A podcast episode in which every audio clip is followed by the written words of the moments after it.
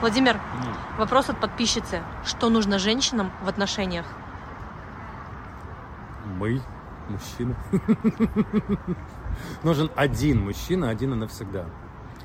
Такая вечная история, воспитанная в наших девочках еще с детства благодаря сказкам, былинам. А, В отношениях женщине, наверное, как мне кажется, нужна стабильность и защита, и комфорт, и возможность планировать будущее. Чтобы она в него смотрела легко, с высоко поднятой головой, но не задранным носом. Как-то так. Ласка.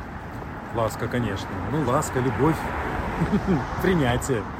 Спасибо большое. Пожалуйста.